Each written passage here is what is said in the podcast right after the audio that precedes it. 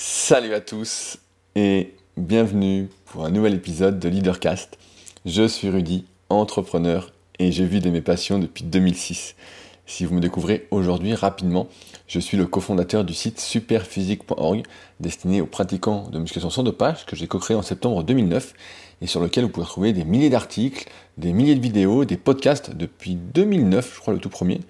Euh, j'en ai fait ensuite par intermittence, mais également une marque de compléments alimentaires destinée à améliorer votre santé, une application SP Training disponible sur tous les stores, dont la V3 devrait sortir courant septembre si tout va bien. On n'est jamais à l'abri d'un petit bug, donc euh, d'un petit ralentissement. Vous savez très bien comment ça se passe quand on a des projets. On est toujours très ambitieux et c'est toujours plus long que prévu. on sous-estime le temps dont on a besoin. Euh, aussi, plus personnellement, j'ai mon propre site, rudicoya.com, sur lequel je propose du coaching à distance depuis 2006, surtout orienté musculation, et je me mets un petit peu à la planification d'endurance, mais on va en reparler juste après.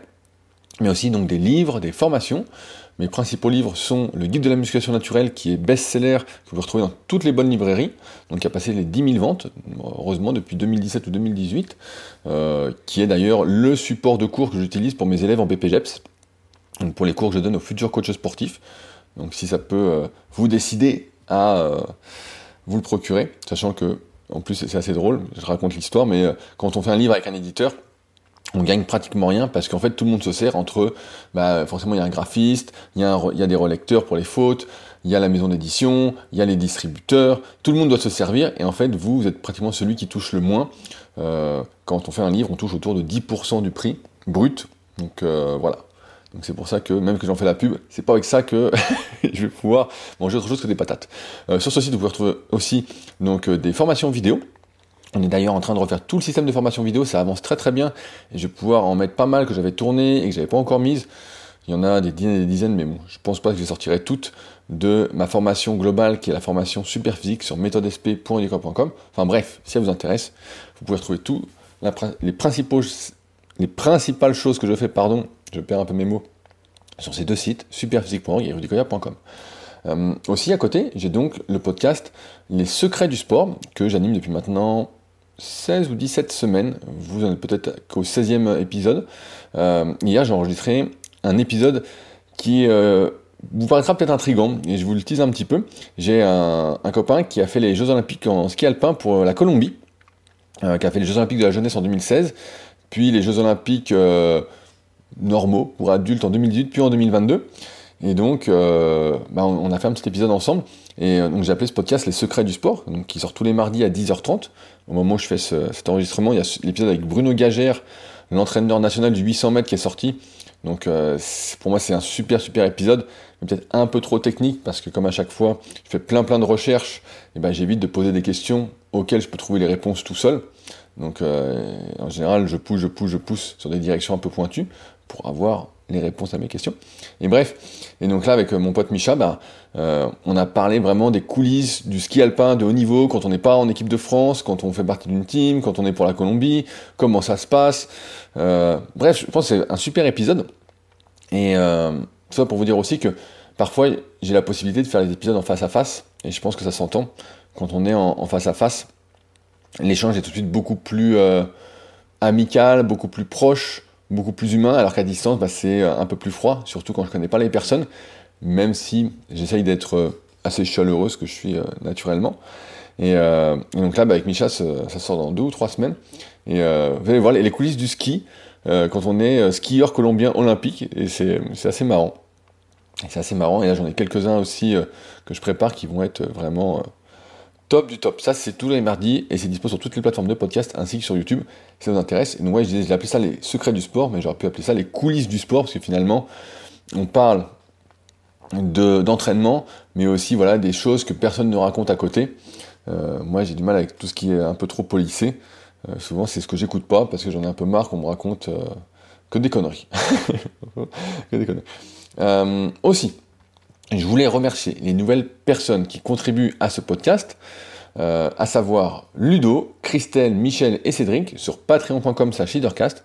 Je rappelle que sur patreon.com slash leadercast, qui est en lien dans la description, vous pouvez retrouver deux contenus exclusifs par semaine. Donc un podcast après celui-ci, beaucoup plus personnel, où euh, je dis tout, je cache rien, voilà. Alors qu'en public, bah forcément, vu, même si on n'est pas nombreux sur ce podcast, je tiens à éviter au maximum de m'emmerder avec des haters. Donc je garde pas mal de choses pour ce podcast des Patriotes et surtout, ce qui plaît le plus, la revue de presse qui sort tous les dimanches avec les meilleurs liens de la semaine, de ce que j'ai pu écouter, de ce que j'ai pu lire, de ce que j'ai pu voir.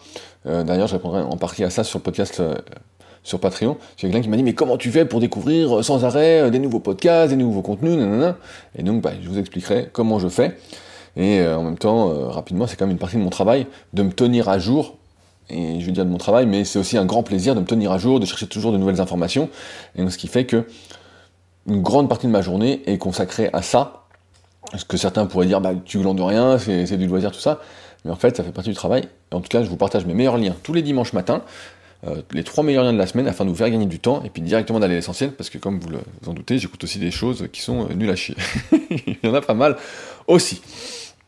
Euh, également, euh, la semaine dernière, j'avais parlé de mon, article, euh, le guide ultime de l'endurance. Donc j'ai vraiment, vraiment bien avancé. Je pense que j'arrive à une version finale que vous pouvez lire si ça vous intéresse sur rudicoya.com. Et tout en bas, il y a des articles. Donc c'est le premier, avec la vignette. Sur la vignette, c'est Ishamel Guérouge, pour ceux qui ont eu la référence. Donc il n'y en a que deux qui l'ont eu. C'est Quentin et Thibaut. Donc c'est dommage, mais avec Ishamel Guérouge, qui a réussi à un moment à être champion olympique alors qu'il avait perdu l'Olympiade précédente. Bref, j'avais eu, euh, quand j'étais gamin, les athlètes euh, venaient s'entraîner sur le stade d'athlétisme où je faisais de l'athlétisme, à Tremblay en France, le TAC, on appelait ça, et donc ils venaient avant d'aller au meeting du Stade de France, et donc euh, El Guirouge était venu s'entraîner, bah, c'était hyper impressionnant, type très très sympathique, je sais plus, je vais avoir 10, 11 ans, 12 ans, et le type vraiment super sympa, un athlète, quoi. Vraiment, pour moi, représente bien l'endurance, tout comme Haile Gebrselassie ou Paul Tergat, euh, Wilson Kipketer, bref, des gars de, ma génération quand j'étais gamin, et que je regardais et que je disais allez, allez, allez, allez. Euh, il y, en a, y en a un que j'ai oublié d'ailleurs, l'adversaire de, de El Rouge sur le 1500, s'il y en a qui se souviennent, putain, c'était qui? Kiki Moutaille, je suis, je suis plus sûr, peut-être que certains auront la référence, mais bref, là j'ai un trou de mémoire. Donc l'article, euh, je pense, est fini à 99%, et j'ai eu beaucoup, beaucoup de retours d'entre vous, de beaucoup d'entre vous. Donc merci à vous, ça m'a permis de préciser certaines choses qui n'étaient pas claires pour certains, de l'enrichir avec des choses que j'avais pu oublier ou voilà qui n'étaient pas dans ma conception euh, de l'endurance. En même temps, comme je l'ai dit, c'est un article surtout très très très théorique. Et donc là, c'est pour ça que je propose, s'il y, a, y a deux ou trois personnes, pas plus, qui ont un objectif, par exemple, d'un 10 km ou d'un effort qui se rapproche, voilà, d'un... Euh, jusqu'à une heure d'effort, on va dire, jusqu'à une heure d'effort. Euh, en dessous, ça me va aussi. Jusqu'à une heure d'effort, eh ben, je suis intéressé de travailler avec vous pour vous aider à atteindre vos objectifs, en même temps pour passer plus de la théorie à la pratique, même si effectivement déjà pour des copains, des trucs comme ça, je fais déjà des petits programmes comme ça, mais euh, vraiment là, suivre les choses avec un peu plus de data, voir comment ça se passe, et j'ai pas trop de doute euh, de vous faire progresser sur ces objectifs-là, à moins que vous fassiez déjà 30 minutes au 10 km, dans ce cas-là, c'est pas moi qu'il faut aller voir, mais si vous faites, je sais pas, autour de 45, 50, ou autour de l'heure sur le 10 km, ou euh, sur des épreuves de vélo comme ça, ou souhaitez améliorer votre seuil ou quoi, eh ben, n'hésitez pas, il y a un lien contact dans la description, et euh, on parlera de la faisabilité de votre projet, si euh, on peut collaborer ensemble ou pas. Aussi, j'ai une blague, alors j'ai une blague avant d'attaquer le sujet du jour, car une blague, je sais pas si c'est une blague. vous savez, bah, je coach donc depuis 2006, et avant, quand j'ai commencé, je proposais des suivis bah, un mois, trois mois, six mois, et forcément la plupart des gens prennent un mois, prenaient un mois pour tester. Ils disaient voilà, alors même c'était beaucoup plus cher de prendre un mois, et ben en fait ils prenaient un mois, puis au fur et à mesure, bah forcément, vu que j'ai eu de plus en plus de monde, ça a bien marché, et étant conscient, je pense comme la plupart d'entre vous, que c'est pas en un mois qu'on a des résultats, il se passe rien du tout, euh, j'ai dit bon voilà, ça sera trois mois et six mois. Et puis à un moment, bah, j'ai dit bon, allez, on va passer que sur du six mois, six mois ou un an pour commencer, et dis bien pour commencer, et euh, ces dernières, euh, ces derniers mois ou ces dernières années, je ne saurais pas comment le, placer dans le temps, mais pas mal de personnes, là je dis ça parce qu'on est au mois d'août, il y a pas mal de personnes qui m'écrivent au mois d'août et qui me disent voilà, moi je suis intéressé pour être coaché. Donc j'en fais remplir un questionnaire, on discute, je dis bon bah ok, là ça va le faire, on va progresser. le projet me semble cohérent. Le projet entre parenthèses, hein, entre guillemets. et euh, ils me disent bon bah par contre on commence pas maintenant parce que là euh, je vais pas pouvoir être dispo. Là je pars en week-end là. Ensuite deux semaines après je repars en week-end ceci. Euh, et puis trois semaines après il y a un jour où je suis pas là. Donc quand on va commencer comme ça. Je serai vraiment euh, super sérieux pendant six mois euh, donc on commence un peu plus tard. Et à chaque fois c'est quelque chose qui me surprend Euh, alors je sais bien que l'être humain est euh, en quelque sorte euh, toujours pressé il veut toujours aller vite il veut des résultats rapidement tout ça mais à force, avec tous mes podcasts, ah, j'ai Belzébuth qui se réveille en même temps que je fais le podcast, en train de s'étirer sous mes pieds. À force de m'écouter, je m'imagine que ceux qui me contactent viennent en théorie soit de mes vidéos, de mes articles ou des podcasts. Et en fait, bah pas tout le temps, parce qu'il y a des gens effectivement qui se disent bah non mais moi il faut vraiment que je sois sérieux pendant six mois, parce que si j'ai un week-end où je suis pas là, nanana, alors qu'en fait, le but du coaching ou de tout programme d'entraînement, quelle que soit l'activité ou de toute activité, c'est de trouver un équilibre, que ce soit un plus à sa vie, et de progresser malgré les contraintes qu'il y a autour. Si euh, vous partez un week-end et vous dites bah non mais je peux pas faire de coaching, je peux pas m'entraîner, nanana, mais en fait vous commencez jamais. Et le pire dans tout ça, c'est que moi souvent je dis bah tu vas quand même t'entraîner pendant cette période. Oui oui mais je pourrais pas être super sérieux donc euh, oui mais l'idée d'un coaching ou d'une aide, d'un accompagnement, voilà, ça c'est d'un accompagnement, euh, c'est de faire au mieux avec ces aléas de la vie, de se dire, bah voilà, qu'est-ce que je fais si je pars en week-end, comment je peux m'alimenter, comment je peux minimiser si je fais plein d'écarts? Euh, sur mon poids, comment je peux m'entraîner, parce que même si tu t'entraînes aujourd'hui d'une façon, il y a de fortes probabilités que tu t'entraînes pas de la façon euh, qu'il faille, je sais plus si on, peut dire ça, euh, de la bonne façon pour progresser, et que donc, même si tout n'est pas parfait à côté, et tout ne sera jamais parfait, parce que je rigole souvent en coaching premium, quand on vient me voir, je rigolais encore lundi avec Johan qui est passé, pour un coaching premium, donc je rappelle, ça c'est quand je vous analyse complètement morpho-anatomiquement, articulairement, on cherche les étirements qui vous vont, on fait le programme personnalisé, on regarde comment vous bougez, voilà, donc c'est vraiment euh, quelque chose d'assez complet, et je crois que je suis euh, le seul aujourd'hui à ma connaissance à faire ça en France. Et bref, et souvent, une des premières questions que je pose, c'est bah, est-ce que tu es marié? Est-ce que tu as des enfants? Et euh, on peut sourire, mais. Et souvent, quand la personne répond bah, je suis marié, j'ai deux enfants, je dis bon, ça démarre mal. Je dis ta marge de progrès vient de se réduire. Et on pourrait. Certains diraient ah, il exagère, il exagère, mais pas du tout. Parce que plus on a de contraintes, plus ça va être difficile de progresser, surtout que souvent, bah, c'est des personnes qui ont deux enfants. Euh, sont mariés qui ont euh, 35 ans, euh, 40 ans, 45 ans, et donc c'est beaucoup plus dur, et donc c'est des freins à la progression, mais c'est pas grave, parce que le but, c'est de faire du mieux qu'on peut, sans se mettre la pression, et on va en reparler après justement, euh, pour progresser et atteindre ses objectifs. Alors peut-être qu'on les atteindra, peut-être qu'on les atteindra pas, mais on va faire mieux ensemble que seul.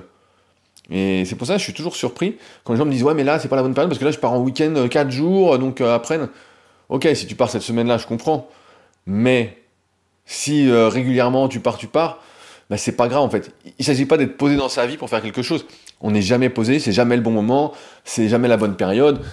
Le, but, pour moi, et je parle coaching, mais n'importe quelle chose, c'est euh, t'as envie de faire quelque chose, bah tu fais, t'essayes de faire les choses bien. Puis voilà, il y aura des contraintes, forcément, parce que ta vie, c'est pas de t'entraîner, t'es pas sportif de niveau, t'es pas payé pour ça, t'as plein d'autres choses à faire. C'est un équilibre dans ta vie, c'est un des piliers de ta vie, mais c'est pas le seul pilier. Si c'est le seul pilier, c'est que tu es sportif de niveau, ou sinon c'est qu'il y a un problème. Voilà, c'est qu'il y a un problème, euh, il faut que tu redéfinisses. Euh, entre guillemets, ta chaise. J'ai un copain qui dit un truc très bien. Il parle d'un- d'une chaise. Il dit voilà, si tu fais qu'une seule activité, ta chaise elle a qu'un pied, donc elle tient pas. Donc il dit bah ta chaise si elle a deux pieds, bah elle tient pas non plus. Il y a peu de chance. Hein. Donc il dit il faut au moins que ce soit un trépied. Donc trois choses. Et il dit bah plus t'as de pieds, mieux c'est parce que plus t'es stable. Donc si tu perds un trépied, entre guillemets, euh, je sais pas, vous avez une blessure ou quoi, si on parle de sport, euh, et ben voilà, vous avez les autres trépieds dans votre vie, vous avez votre équilibre et tout va bien. Ben là c'est un peu pareil, c'est un équilibre à trouver, et moi c'est ce que j'essaye de faire dans les coachings, que je propose en tout cas, c'est de trouver cet équilibre. Mieux vaut faire trois séances pour sur chaque semaine que d'en mettre quatre et d'en faire que deux- d'en faire que trois.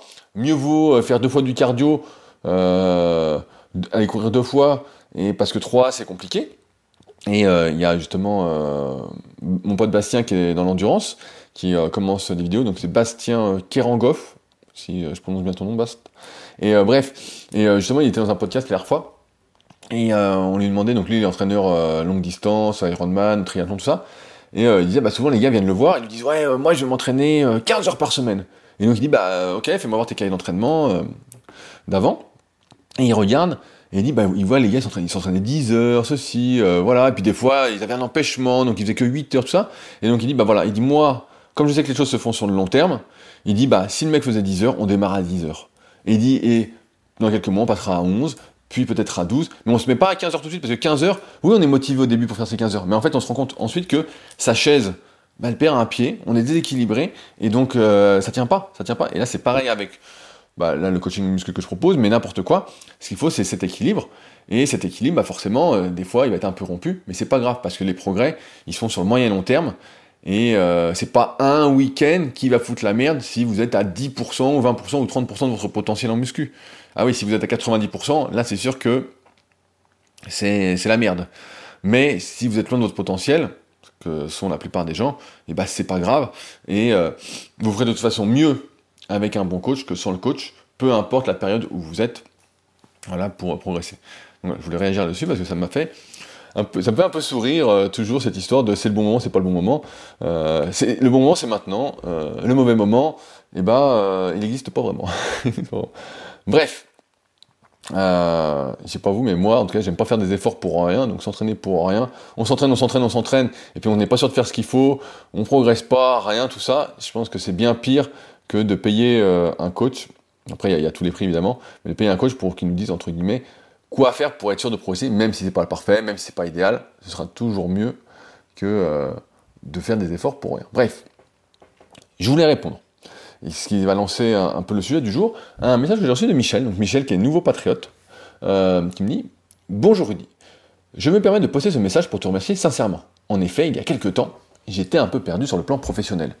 J'ai toujours voulu être conducteur d'engin de chantier étant jeune, du CM1 à la 3 Cependant, mes parents m'ont persuadé que ce métier n'existait pas à temps plein.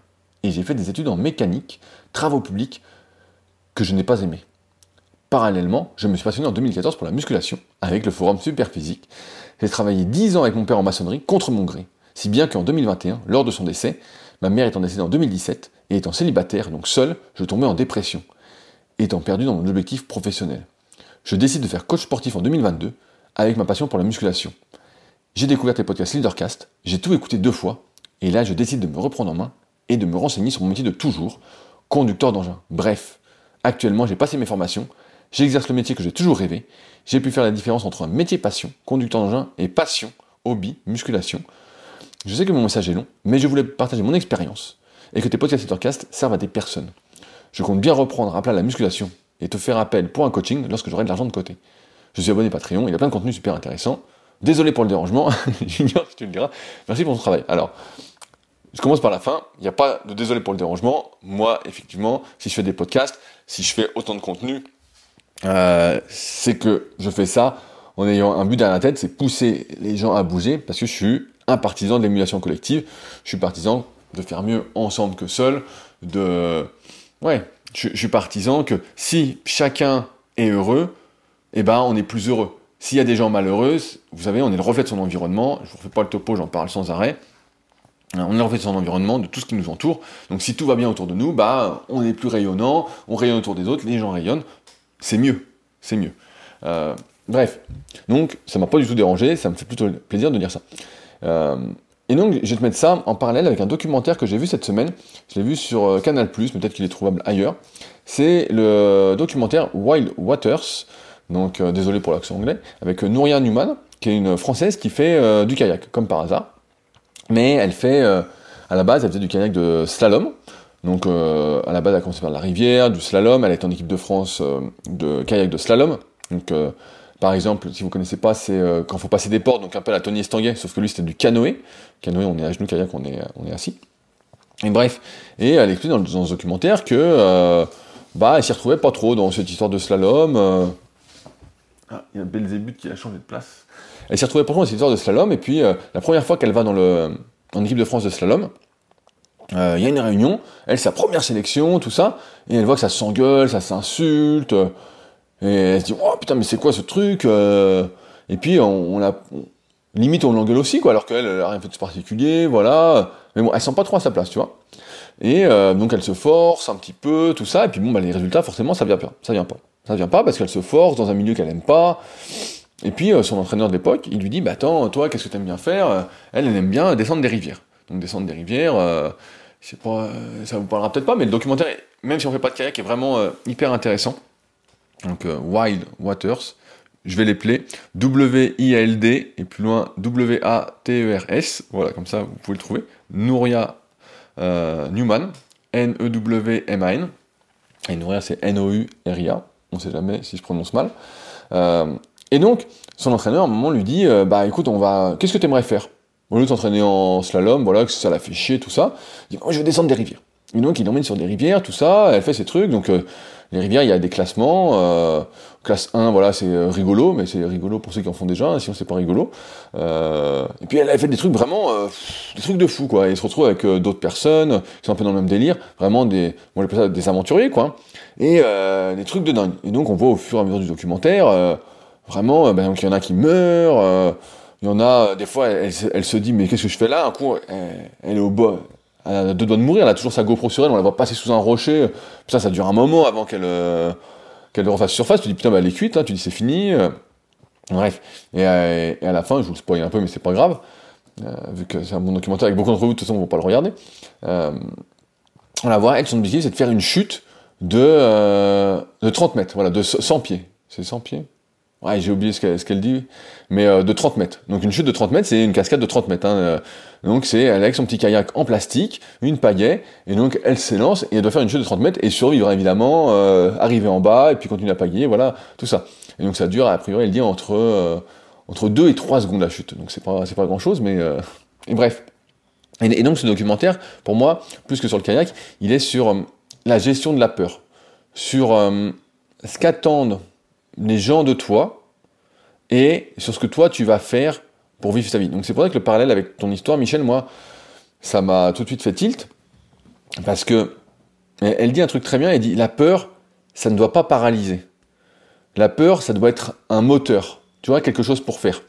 Or, de ce que je peux lire, euh, Michel, dans ton message, euh, tes parents t'ont persuadé que ce métier n'existait pas à temps plein donc conducteur d'engin de chantier, ce que tu voulais faire quand tu étais gamin. Euh, et donc tu t'es retrouvé maçon, euh, ce qui n'est pas tout à fait la même chose, hein. jusqu'en 2021, euh, et donc euh, dépression. Et, c'est vrai qu'aujourd'hui, bah justement, Nouria, encore une fois, le documentaire, je pense, te parlera beaucoup, Michel. un moment, bah, il y a le Covid. Et donc elle, elle faisait des cascades, elle faisait ses descentes, vraiment avec un groupe de vraiment des aventuriers, hein, vraiment. Si tu regardes un documentaire, tu vas dire, oh putain, c'est incroyable. Et elle se retrouve, c'est le Covid. C'est le Covid, et là, elle est fourrée, tu vois. Elle dit, qu'est-ce que je fais? Je suis bloqué, elle est chez elle. Et là, justement, elle parle de la, pression de la société. Elle se dit, bah ouais, la société, euh, j'ai 26 ans, j'habite encore chez mes parents, je me retrouve, j'ai juste mon kayak et des affaires de kayak, j'ai pas d'argent, euh, je suis là chez mes parents. Elle dit, normalement, tout le monde attend qu'à cet âge-là, tu sois installé, que tu aies un travail, ton CDI, tout ça. Et elle, pas du tout. Et donc, tu vois, elle est un peu, euh, dans ton cas, en, en 2021. Euh, elle dit putain, qu'est-ce que je vais faire? Et heureusement, bah, ça dure pas. Et dès qu'il lève les restrictions, elle se barre en Islande avec d'autres personnes et puis elle va faire son truc. Depuis, je crois, elle est sponsorisée par euh, Red Bull. Donc, euh, après, elle doit faire des expéditions, tout ça. Mais c'est vachement intéressant de voir comment, parfois, on imagine que les gens attendent des choses de nous. J'ai encore lu un truc hier sur je crois que c'est sur Insta, c'est mon pote Thomas, Thomas de Training Therapy, euh, qui est également sur Patreon, qui est un fidèle patriote, et, qui dit, euh, il, a dit un truc du style, hein, je le paraphrase, il m'en voudra pas, et c'est pas tout à fait ça, il dit, vous n'en avez pas marre de soulever des poids trop lourds avec des techniques hasardeuses pour impressionner des gens qui n'en ont rien à foutre? un truc du style, et c'est exactement ça c'est que la plupart du temps, je crois que on s'imagine que les gens ont des attentes par rapport à nous, vont euh, nous juger si on fait quelque chose différemment. Euh, par exemple, si vous êtes en salle de musculation, ils vont regarder combien de poids vous mettez sur les barres, euh, ils vont regarder comment vous êtes. Il y a plein de gens, par exemple, qui ont des complexes physiques, qui disent ah, regarde mon œil, il est pas bien ouvert comparé à l'autre. Ah, j'ai une oreille plus grande que l'autre, j'ai un doigt plus grand que l'autre. Et puis, ils font une fixette dessus Et puis il a l'impression que tout le monde voit ça. Et en fait, personne ne le voit. Personne ne le voit ça. Alors moi, qui, analyse beaucoup les gens, comme c'est, euh, je fais ça depuis 15 ans, les analyses morpho-anatomiques, j'analyse les gens, je le fais à distance, j'en ai analysé des milliers et des milliers. Je remarque des choses, mais ça ne change pas ma vie et j'y accorde pas un intérêt au point de me dire waouh putain euh, génial euh, qu'à euh, dire ah ouais t'as vu t'as ça t'as ça? On s'en fout. C'est comme les gens des fois sur les forums on voit forum super physique ils disent ah j'ai un pec plus gros que l'autre j'ai une épaule plus grosse que l'autre j'ai un bras plus gros que l'autre qu'est-ce qu'il faut que je fasse? Ça me gâche la vie c'est toi qui te gâche la vie tout seul mon vieux. Tout le monde s'en fout. Euh, et donc ce que je voulais dire Michel c'est que peut-être que comme Nouria à mon avis euh, on s'imagine que la société attend des choses de nous, que les gens attendent des choses de nous, qu'on soit ci, qu'on soit ça, qu'on agisse ainsi, qu'on agisse comme ça. Et je crois que c'est pas le cas. Je, bien sûr, quand t'es gamin, moi je me souviens quand j'ai arrêté l'école, euh, l'école, l'école officiellement à 15-16 ans, avant de passer mon B2ES e à Cumez, donc pour être éducateur sportif en, muscu, euh, je simplifie, mais c'est à peu près ça l'idée. Effectivement, tout le monde dit, ah, faut pas qu'il arrête l'école, qu'est-ce qu'il va faire plus tard, nanana. Mais j'ai pas ressenti cette, euh, cette attente de la société comme quoi je devais finir l'école, en fait. Moi, j'avais pris ma décision et c'était réglé. Et peut-être, en fait, que ce qui manque parfois, c'est euh, seulement de s'affirmer. De, dire, voilà, moi, qu'est-ce que j'ai envie? Là, je viens de dire justement euh, les 30 choses que Tim Ferriss aurait, aurait aimé savoir quand il avait 20 ans. Et donc c'est marrant, et c'est un, peu ça, c'est euh, qu'est-ce que tu veux faire, prendre le temps de réfléchir, qu'est-ce que tu veux faire, et regarder comment le faire.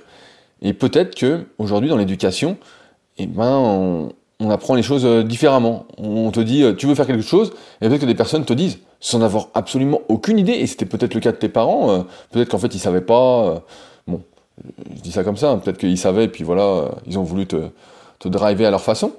Pour le mieux, hein, c'est tes parents, donc ils voulaient le mieux pour toi, n'oublie pas.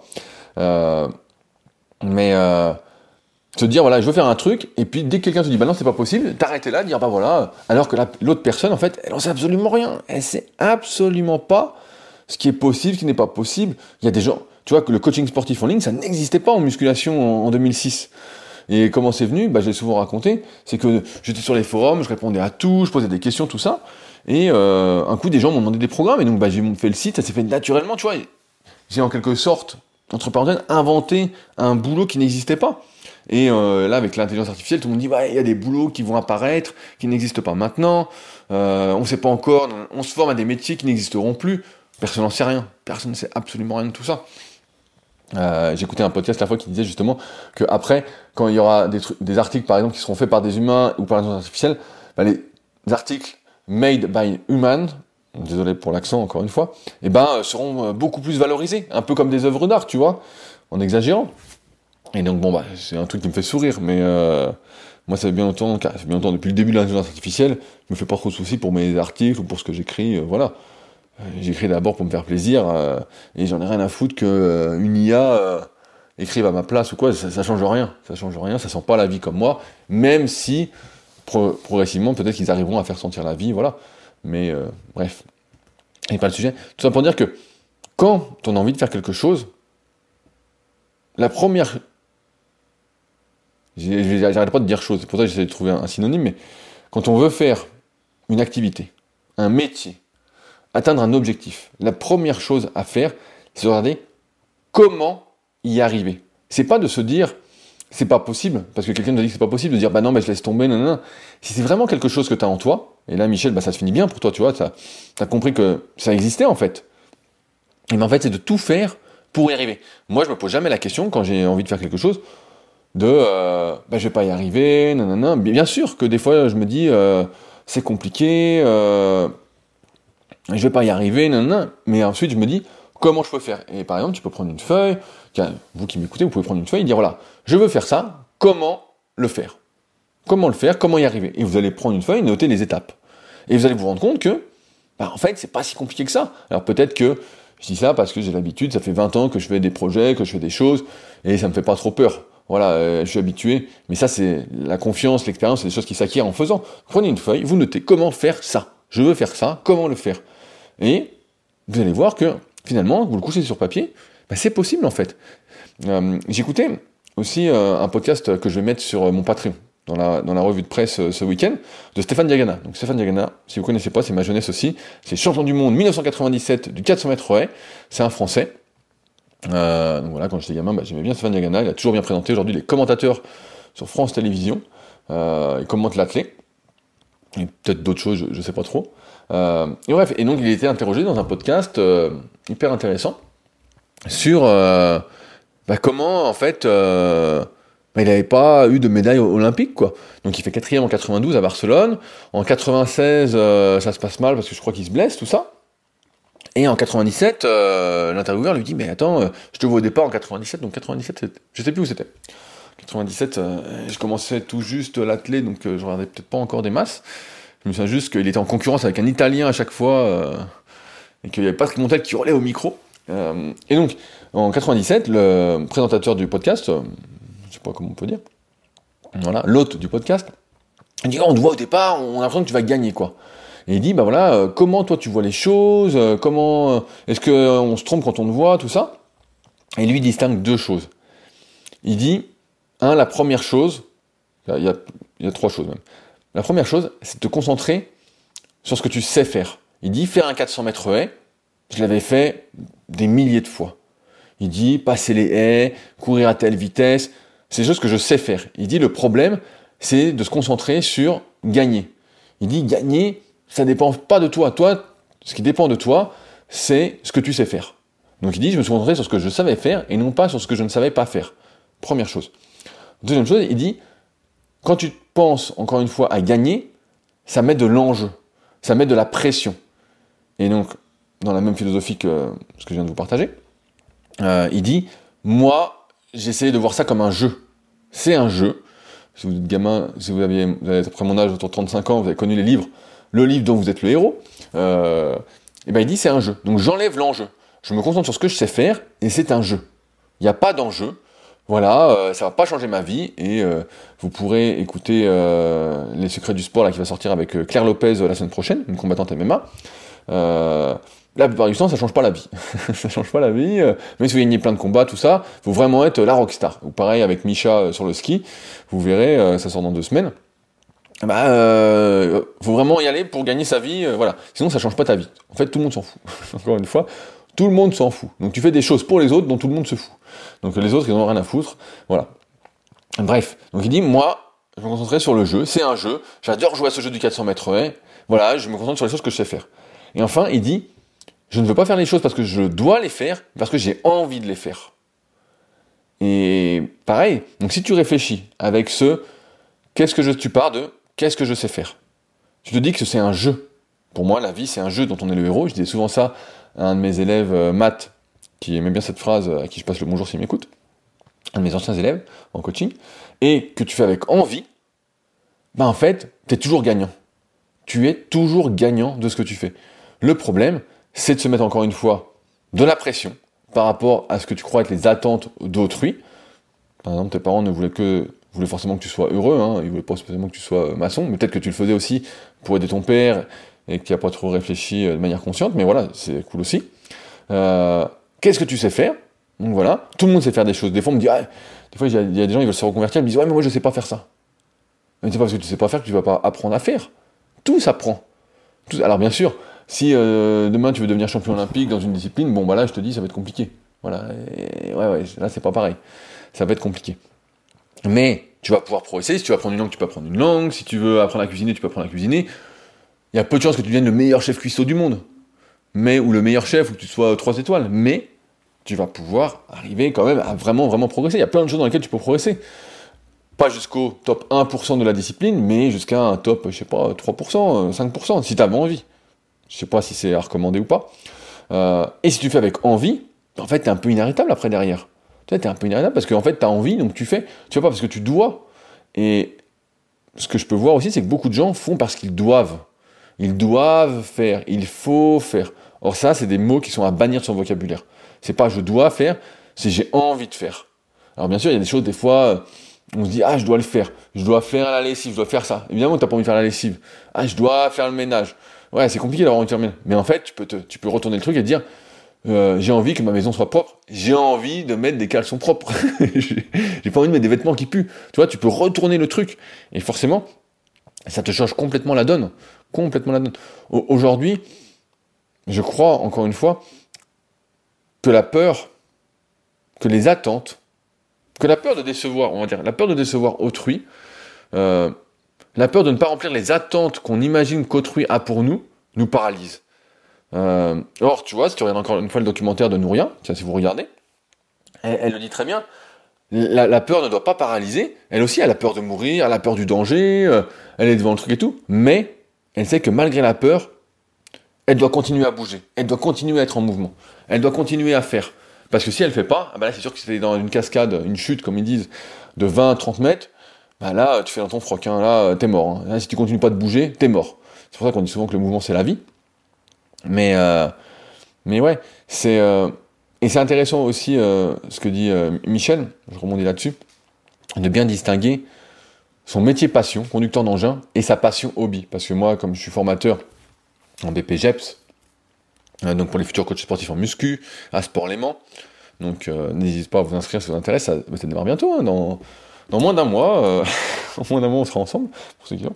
Puis en CQP aussi, pour ceux qui sont plus sur Paris, à l'INSEP, donc euh, là, euh, vous me verrez un peu moins, mais un petit peu. Euh, bref, je vois beaucoup de personnes qui viennent parce que elles aiment s'entraîner. Elles aiment s'entraîner, elles aiment s'entraîner, elles aiment s'entraîner.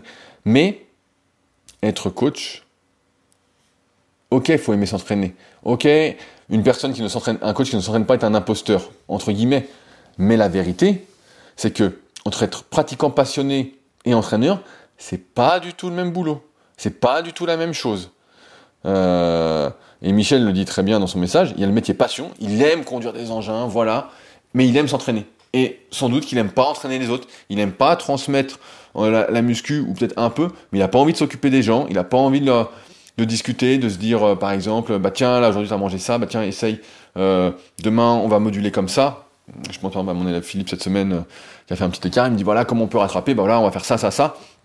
T'as peut-être pas cette transmission, cette envie d'aider autrui à atteindre ses objectifs, du moins dans ce domaine qu'est la musculation, et c'est pas grave. Et je vois beaucoup de personnes en BPGF qui viennent, ils aiment s'entraîner, mais ils n'ont pas cette fibre de, du coach pour l'instant, ils n'ont pas cette fibre de la transmission, ils n'ont pas cette fibre du leadership qui est euh, d'être euh, d'entraîneur, d'être plein d'entrain. Entraîneur, c'est plein d'entrain. Et moi, des fois, même, je vois des entraîneurs qui n'ont pas d'entrain, quel que soit le dans n'importe quel sport. Des fois, ils n'ont pas d'entrain, ils sont là, ils sont mous. Et un entraîneur, c'est d'abord de l'entrain. C'est, euh, j'en parlais bah, avec Micha, on en parlait en antenne hier un entraîneur, au-delà des compétences théoriques, de tous les diplômes que tu peux avoir, c'est d'avoir de l'entrain, c'est de mettre les gens en mouvement. Et ça, c'est pas parce que tu pratiques une activité que tu l'as. Alors bien sûr, ça peut s'apprendre, mais euh, pareil, il y a des choses qui sont un peu innées ou acquises euh, durant l'enfance, et plus t'es âgé, plus c'est difficile de revenir dessus quand même, hein, il faut pas se voiler la face. Mais euh, et là, tu as fait, je pense, la bonne distinction, Michel, entre ce que tu aimes faire et euh, ce que tu n'aimes pas faire pour faire le, bon choix. Mais euh, en tout cas, euh, Michel, bah, je te remercie de ton message parce que c'est sûr que ça m'a donné le sourire. Ça me transmet des bonnes ondes. Comme je dis, moi je suis plutôt un des bonnes ondes. Euh, ça m'a pas dérangé le moins du monde. Ça m'a plutôt motivé à continuer ces podcasts Leadercast. Parce que des fois, je me posais la question, je me dis, bon voilà, je rabâche, je rabâche, je rabâche, même si je dis avec des mots différents, que ma pédagogie s'améliore et que mes idées s'organisent de mieux en mieux. Il n'empêche que ça fait quand même 6 ans plus de 6 ans que je fais ce podcast et qu'il n'y euh, a pas vraiment de nouveauté. Euh... C'est intemporel ce que je raconte, hein. c'est intemporel, j'ai l'impression. Hein. Ce sera encore vrai dans 10 ans, dans 15 ans. Euh, et c'était vrai il y a 10 ans avant, 15 ans avant, voilà, pareil. En tout cas, voilà. Une chose, en tout cas pour aller plus loin, le documentaire Wild Waters avec Nouria Newman et le podcast avec Stéphane Diagana. Ça, je vous laisse le chercher, sinon c'est sur patreon.com, ça. J'arrive au bout de ce que je voulais dire pour aujourd'hui. Euh, si vous souhaitez réagir, bah, n'hésitez pas à le faire comme Michel, soit directement avec le lien contact dans la description, soit directement sur le podcast sur SoundCloud. Euh, je suis preneur de tous vos retours. Si vous avez des expériences à partager, n'hésitez pas. Et puis nous, on se retrouve la semaine prochaine pour un nouvel épisode, donc dans la bonne humeur avec vos bonnes ondes. Et euh, pour ceux qui sont sur Patreon, on se retrouve tout de suite pour la suite, où je vais répondre justement à une question un peu plus personnelle d'un patriote. Allez, sur ce, à la semaine prochaine. Salut à tous.